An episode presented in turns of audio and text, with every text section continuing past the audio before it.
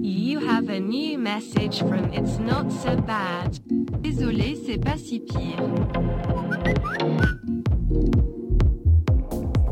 Bonjour à tous et bienvenue dans ce sixième épisode de Beach Please, le format de C'est pas si pire où je vous exprime de vive voix mes ressentis et apprentissages sur un sujet de vie spécifique.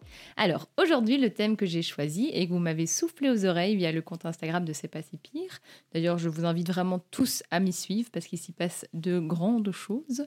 Et donc ce thème est comment gérer la solitude de manière positive. Aïe, aïe, aïe, aïe, aïe. Je pense que c'est un sujet qui touche tout le monde. Il n'y a personne qui n'est pas sensible à la solitude. Certains le prennent positivement, certains le prennent négativement. Mais donc, tout le monde est intéressé par ce sujet, la solitude. Tout le monde a son mot à dire. Et ça mérite donc d'être discuté.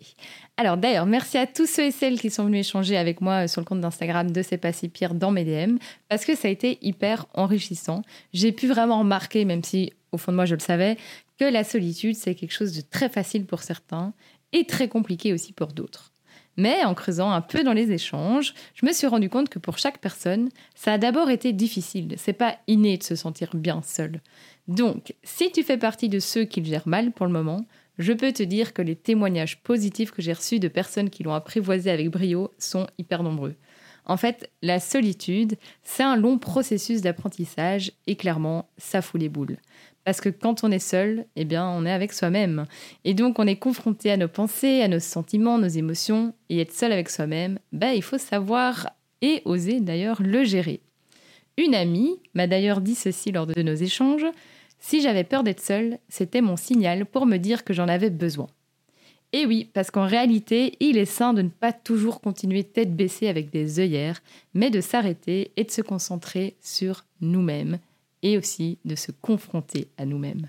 Alors, par contre, si tu adores ça être seul, pas d'inquiétude non plus, c'est très bien. Et tu ne dois pas devenir le Grinch. Petite dédicace à Pauline qui m'a posé cette question-là.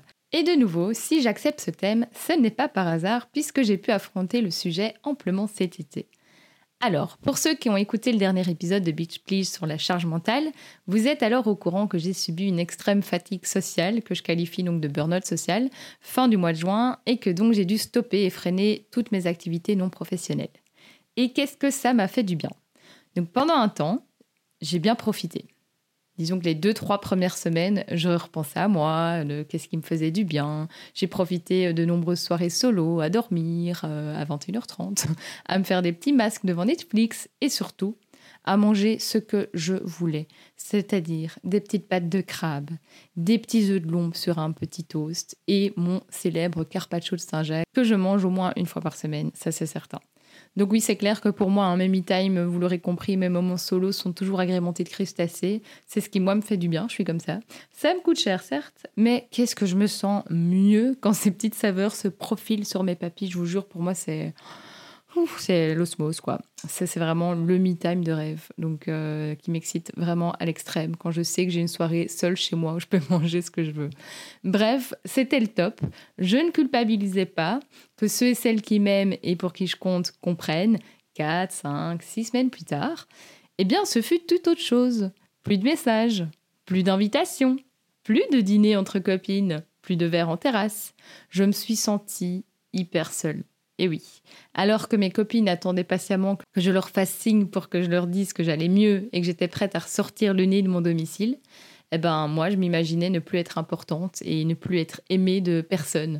Bref, la blessure de rejet a son apogée. Un mois de juillet de solitude choisie et un mois d'août de solitude subie. Quoi de mieux pour pouvoir creuser plus amplement donc sur cette thématique avec vous? Alors, dans les messages Instagram et les discussions que j'ai reçues, on est nombreux à apprécier la solitude, en effet, quand elle est choisie et quand elle ne dure pas trop longtemps. Après, chacun a sa définition de combien de temps est nécessaire. Donc, il y a des personnes où, euh, oui, clairement, elles ont besoin, comme moi, d'une ou deux soirées euh, semaines pour se retrouver avec soi-même. Il y en a d'autres qui ont besoin de trois jours, euh, d'une semaine. Il y en a d'autres qui, déjà, euh, rien que d'avoir une heure seule, c'est compliqué. Donc, euh, chacun a sa définition de la solitude, a son appréciation de la solitude. Mais ce qu'il faut comprendre, évidemment, c'est qu'il y a deux sortes de solitude. La solitude choisie et la solitude subie. Alors, la solitude choisie, et la solitude subie sont deux types de solitude qui se différencient par le fait qu'elles sont le résultat de choix ou de circonstances différentes. Alors, je vous explique. Premièrement, la solitude choisie, elle, elle résulte d'une décision donc volontaire de s'isoler socialement ou de passer du temps seul. Cette décision, elle peut être motivée par diverses raisons, telles que le besoin de prendre du temps pour soi, la recherche de la tranquillité, le besoin de se retrouver pour réfléchir, prendre de la hauteur, ou tout simplement bah, la préférence naturelle pour la solitude. Parce que, évidemment, ceux qui choisissent vraiment la solitude peuvent la percevoir comme un moyen de se ressourcer, de se concentrer sur les activités qui leur tiennent à cœur, ou simplement comme justement une préférence personnelle pour un style de vie plus indépendant sur le plan social. Ce sont des personnes qui gagnent de l'énergie dans ces moments-là. Ce sont donc généralement des personnes, selon moi, introverties, puisqu'elles ont une énergie tournée vers l'intérieur, vers leurs émotions et leurs sentiments. On l'aura donc compris, puisque c'est assez logique, la solitude choisie est souvent vécue de manière positive et peut être bénéfique pour la santé mentale si elle est équilibrée, avec évidemment de temps en temps des interactions sociales qui nous satisfont, ou du moins qui correspondent à nos besoins personnels. Alors ensuite, on a la fameuse solitude subie. Elle, eh bien, elle est le résultat de circonstances qui sont évidemment indésirables ou le résultat de facteurs externes qui conduisent une personne à se retrouver seule malgré son désir de contacts sociaux. Par exemple, ça peut être dû à un isolement géographique, à la perte d'un proche, à une séparation, à une maladie, à de la discrimination ou à plein d'autres facteurs qui vont limiter les opportunités de socialisation ou tout simplement lorsque vous rêviez de faire quelque chose ce soir ou ce week-end mais que personne n'est disponible pour vous. Mon Dieu, moi, qu'est-ce que ça m'arrive ça ? Vous vous rendez pas compte à quel point je suis à chaque fois déçue que personne ne soit disponible pour aller boire un verre, et cetera. Faire un petit pique-nique en last minute. Moi qui suis très last minute. Et donc dans ces moments-là, quand je trouve personne, eh ben, je me sens, euh, je me sens triste parce que j'avais pas envie d'être seule, j'avais envie de m'amuser et pourtant personne n'est là. Et donc ça, c'est clairement de la solitude subie. Donc les personnes en solitude subie, elles peuvent ressentir la solitude comme je viens de le dire, de l'isolement, de la tristesse aussi comme je viens de vous le dire, ou de la frustration. Et c'est vrai que ça aussi, souvent je me sens très frustrée à ce niveau-là.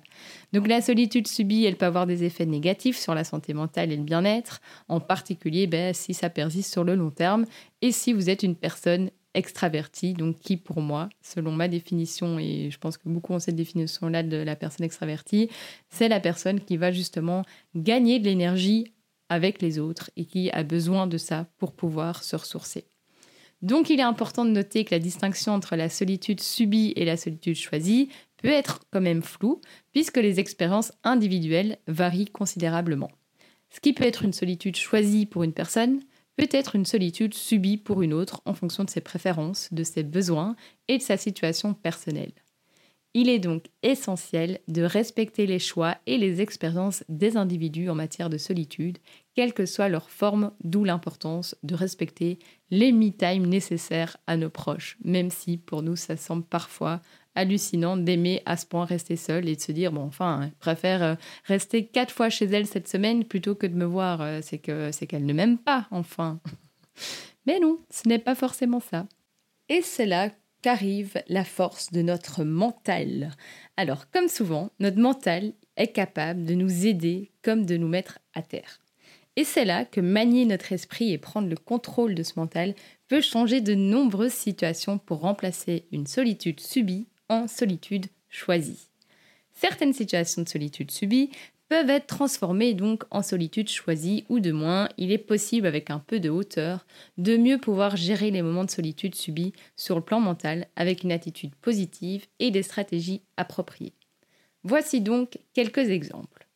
Alors, dans le cas par exemple d'un isolement géographique, donc prenons concrètement, euh, je suis désolée parce que du coup je parle de moi, mais comme ça c'est, c'est un exemple concret que moi je connais. Euh, j'habite en dehors de Bruxelles, donc en dehors de la ville où sont mes amis, et donc forcément ben, je me sens un petit peu plus éloignée et c'est pas toujours possible de pouvoir me déplacer et de les voir quand elles sont euh, disponibles ou vice-versa quand moi je suis disponible. Donc si vous vous trouvez dans un endroit éloigné, imaginons aussi par exemple que vous êtes parti en vacances avec vos parents et que vos amis vous manquent, et ben vous êtes dans un endroit où les opportunités de socialisation sont évidemment limitées, mais vous pouvez choisir de prendre cette opportunité pour vous concentrer sur les avantages de cet isolement. comme par exemple la possibilité de vous connecter avec la nature, ça fait un bien tellement fou, de pratiquer des activités en solitaire, comme du bricolage, euh, de développer de nouvelles compétences, je ne sais pas, apprendre de nouveau un instrument de musique, enfin, des choses qu'on ne ferait pas avec quelqu'un autour de nous. Alors certes, ce temps-là ne sera pas utilisé pour augmenter la qualité de nos relations, mais peut-être que tout ça eh ben, nous sera bénéfique pour créer après d'autres choses euh, qui vont mettre un équilibre dans notre bien-être. Et puis, rien ne vous empêche, évidemment, de garder des liens sociaux en ligne ou de prendre plus de temps pour répondre à vos messages longuement mis de côté. Alors, je dis ça parce que c'est aussi quelque chose qui m'est venu cette semaine, euh, dans mon cas. Euh, à l'époque, je, je faisais constamment des stories Instagram euh, assez drôles et donc forcément, j'avais tout le temps euh, des réponses, tout le temps des messages parce qu'il y avait des interactions qui se créaient. Donc même si j'étais seule chez moi dans mon appartement, eh bien, j'avais toujours des contacts sociaux parce que j'avais non-stop des messages sur Instagram. Depuis plusieurs mois, j'ai arrêté de faire euh, toutes ces stories euh, pour plein de raisons, même si ça me manque parfois. Et du coup, ben, en fait, mon, mon compte Instagram est beaucoup plus silencieux. Je n'ai plus de likes, je n'ai plus de messages, je n'ai plus de réactions. Et donc, forcément, ben, je me sens plus seule. Alors que, évidemment, la semaine passée ou, ou il y a quelques jours, euh, j'ai fait euh, des stories parce que j'avais un truc qui me faisait rire. Et je me suis rendu compte à quel point, ben, en fait, malgré le fait que j'étais seule ce soir-là, ben, en fait, j'ai passé ma, ma soirée à, à rire et, et à reprendre contact avec des personnes que je n'avais plus euh, eues dans mon entourage depuis des mois et des mois. Donc voilà, c'était une soirée où de base, j'étais seule, mais en fait, je n'étais plus vraiment seule. Mais donc ça, évidemment, on n'appelle pas ça de la solitude. Hein. C'est, c'est un moment, euh, de nouveau, où on est tellement pas bien d'être seul qu'on... Euh, qu'on on fait en sorte d'avoir quand même des contacts en ligne. Donc, ce n'est pas des moments de vraie solitude bénéfique où on peut se recharger.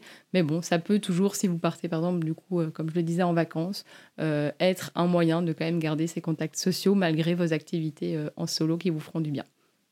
Alors, dans le cas euh, de la perte d'un proche, hein, euh, lorsqu'on perd nos êtres chers, la solitude, évidemment, est inévitable, hein, mais on peut encore transformer ces moments euh, de solitude subie en solitude choisie, en trouvant des moyens de pouvoir commémorer les souvenirs et de célébrer la vie de, de ceux qu'on a perdus. Et alors, petit conseil, exprimez votre manque et votre solitude à vos amis et à vos proches. Je vous le promets, on se sent souvent soudainement moins isolé quand on s'exprime.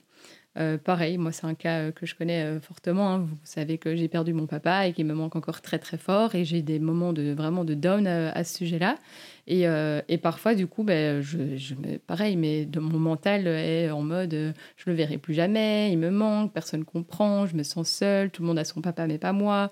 Alors déjà, c'est faux, hein, on est nombreux à avoir perdu euh, un parent, mais c'est évidemment le mental. Quand je disais que le mental pouvait être... Euh, Euh, nous mettre plus bas que terre, ben c'est dans ce cas-là, hein, c'est nos pensées qui, qui nous font euh, réagir et avoir ces émotions-là, alors que je pourrais justement ben, euh, prendre ces moments-là pour euh, aller, euh, comme je le fais souvent, euh, manger des huîtres euh, en, en hommage à mon papa qui adorait ça, manger des crustacés comme j'adore, et cetera. Et c'est tous des moments où je pense à lui et où je, j'honore tout ce qu'il aimait et qui me font du bien et qui peuvent être des moments seuls du coup, mais qui me, qui me font penser à lui.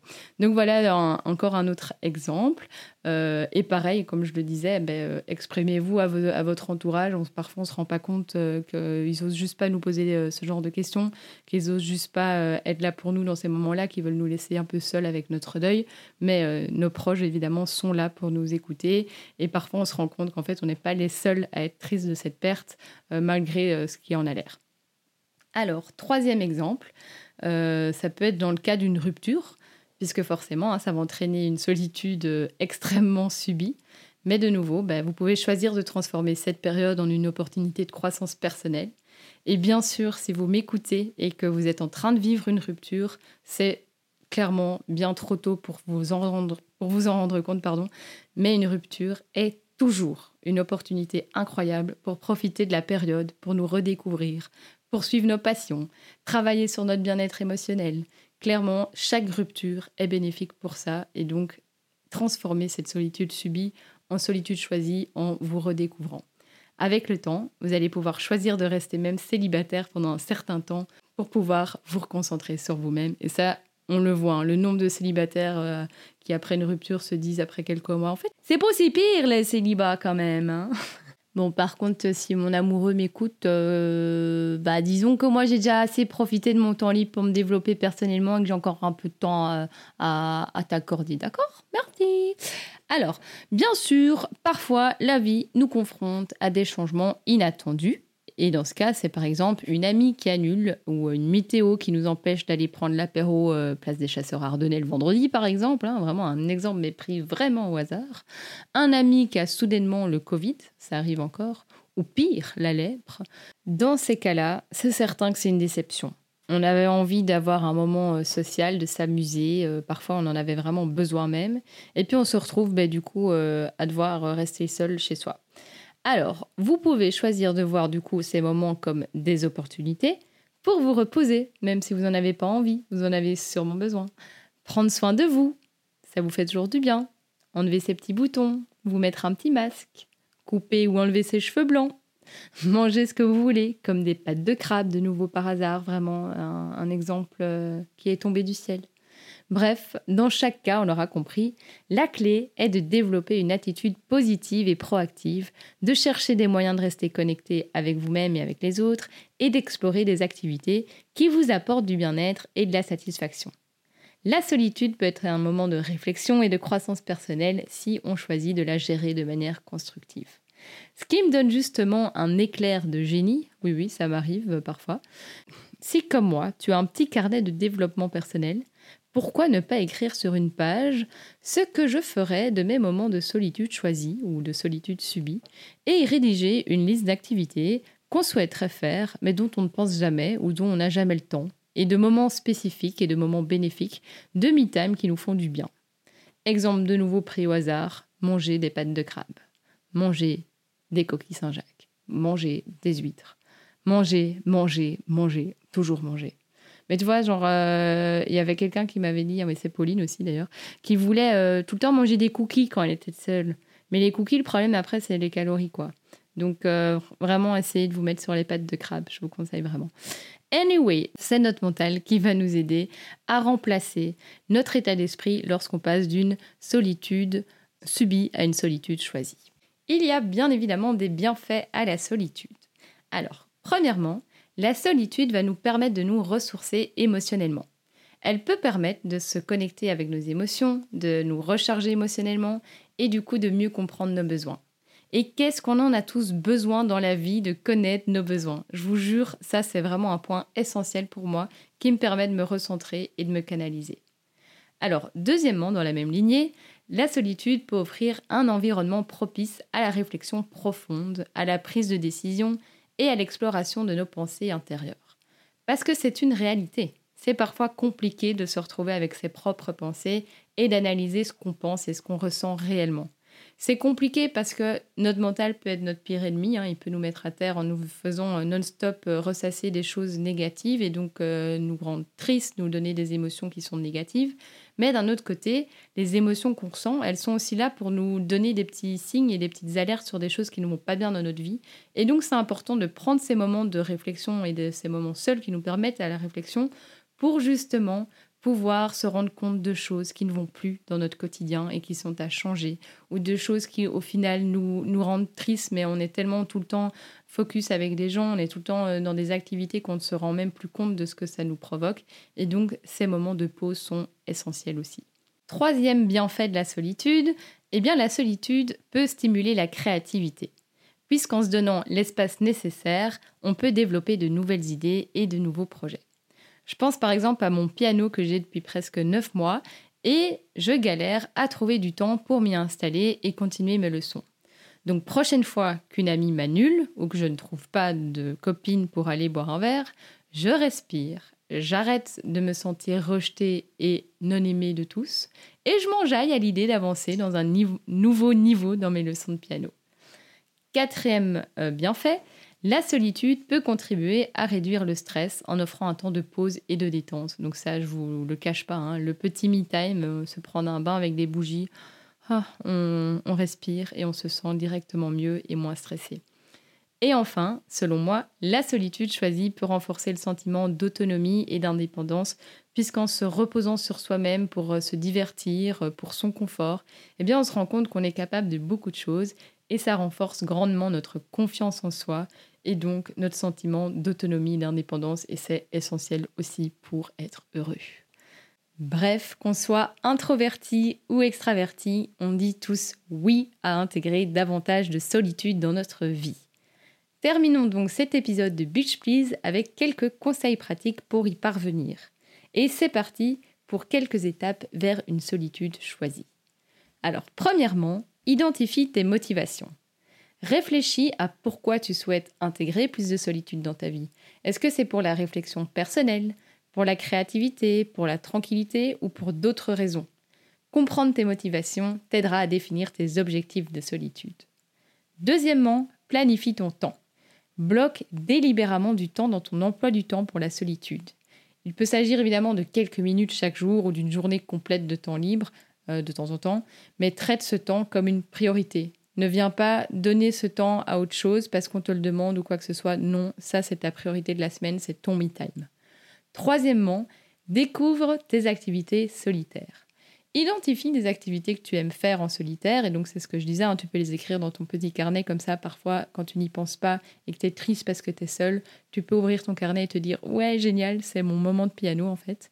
Et donc ça peut inclure la lecture, du sport, de l'écriture, du dessin, de la cuisine, la musique, enfin bref, tout autre passe-temps comme manger des pâtes de crabe qui te procure du plaisir. Qu'est-ce qu'elle nous saoule, celle-là, avec son crabe. Alors, quatrièmement, éloigne-toi de la technologie. Enfin, essaye. Essaye de réduire un peu ta dépendance, si tu en as une, aux appareils électroniques pendant ton temps de solitude. Et donc, par exemple, si tu décides de lire, eh ben, éteins ton téléphone ou mets-le en mode silencieux pour minimiser les distractions et les interactions. Cinquièmement, crée un espace de solitude. Hyper important si tu vis en plus avec quelqu'un. Aménage un endroit chez toi où tu peux te retirer en toute tranquillité. Ça peut être un coin lecture, un bureau ou simplement un coin paisible, mais c'est un endroit qui doit être ton espace où tu te retrouves. Sixièmement, pratique la pleine conscience. Encore une fois, on le dit souvent dans les épisodes de Beach Please, apprends des techniques de pleine conscience pour t'aider à rester présente au moment présent et à profiter pleinement de ton temps de solitude. Ça peut t'aider à réduire le stress et à améliorer ta concentration. Moi, c'est quelque chose que j'utilise beaucoup, plus pour m'aider à, euh, à gérer mes pensées, en fait. Mais quand mon mental me donne du coup plein de choses négatives et qui me fait me sentir mal, je prends des moments de pleine conscience pour revenir un petit peu dans une neutralité et respirer, et ça fait tellement du bien. Alors, septième petit, euh, petit tips, connecte-toi avec la nature. Donc, si possible, passe du temps en plein air. La nature, vraiment, ça offre un environnement idéal pour la solitude choisie et ça peut avoir des effets positifs sur ton bien-être. C'est, je pense, pour moi, la première étape quand tu as envie de tester des moments seuls euh, où tu, tu oses en fait sortir seul dans la nature. C'est pas comme euh, le challenge d'aller dans un restaurant seul qui demande beaucoup plus de, de bagou, entre guillemets. Mais euh, aller se promener, tout le monde peut le faire et ça fait vraiment du bien.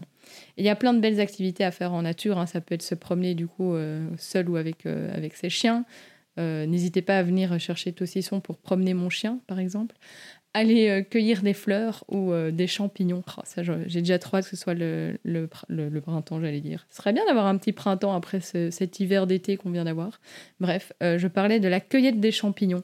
C'est un truc dont moi, j'ai, j'ai très peu fait dans ma vie, mais que j'adore, parce que j'adore les champignons. Pas au même, euh, au même stade que le caviar et les pâtes de crabe et les Saint-Jacques, mais quand même, c'est, c'est un aliment que j'apprécie. Bref, pique-niquer, tout ça, tout ça, tout ça, la nature. Huitième point, sois patient. En fait, intégrer la solitude dans notre vie, ça peut prendre énormément de temps, on le disait en introduction, surtout si on a l'habitude d'être constamment entouré.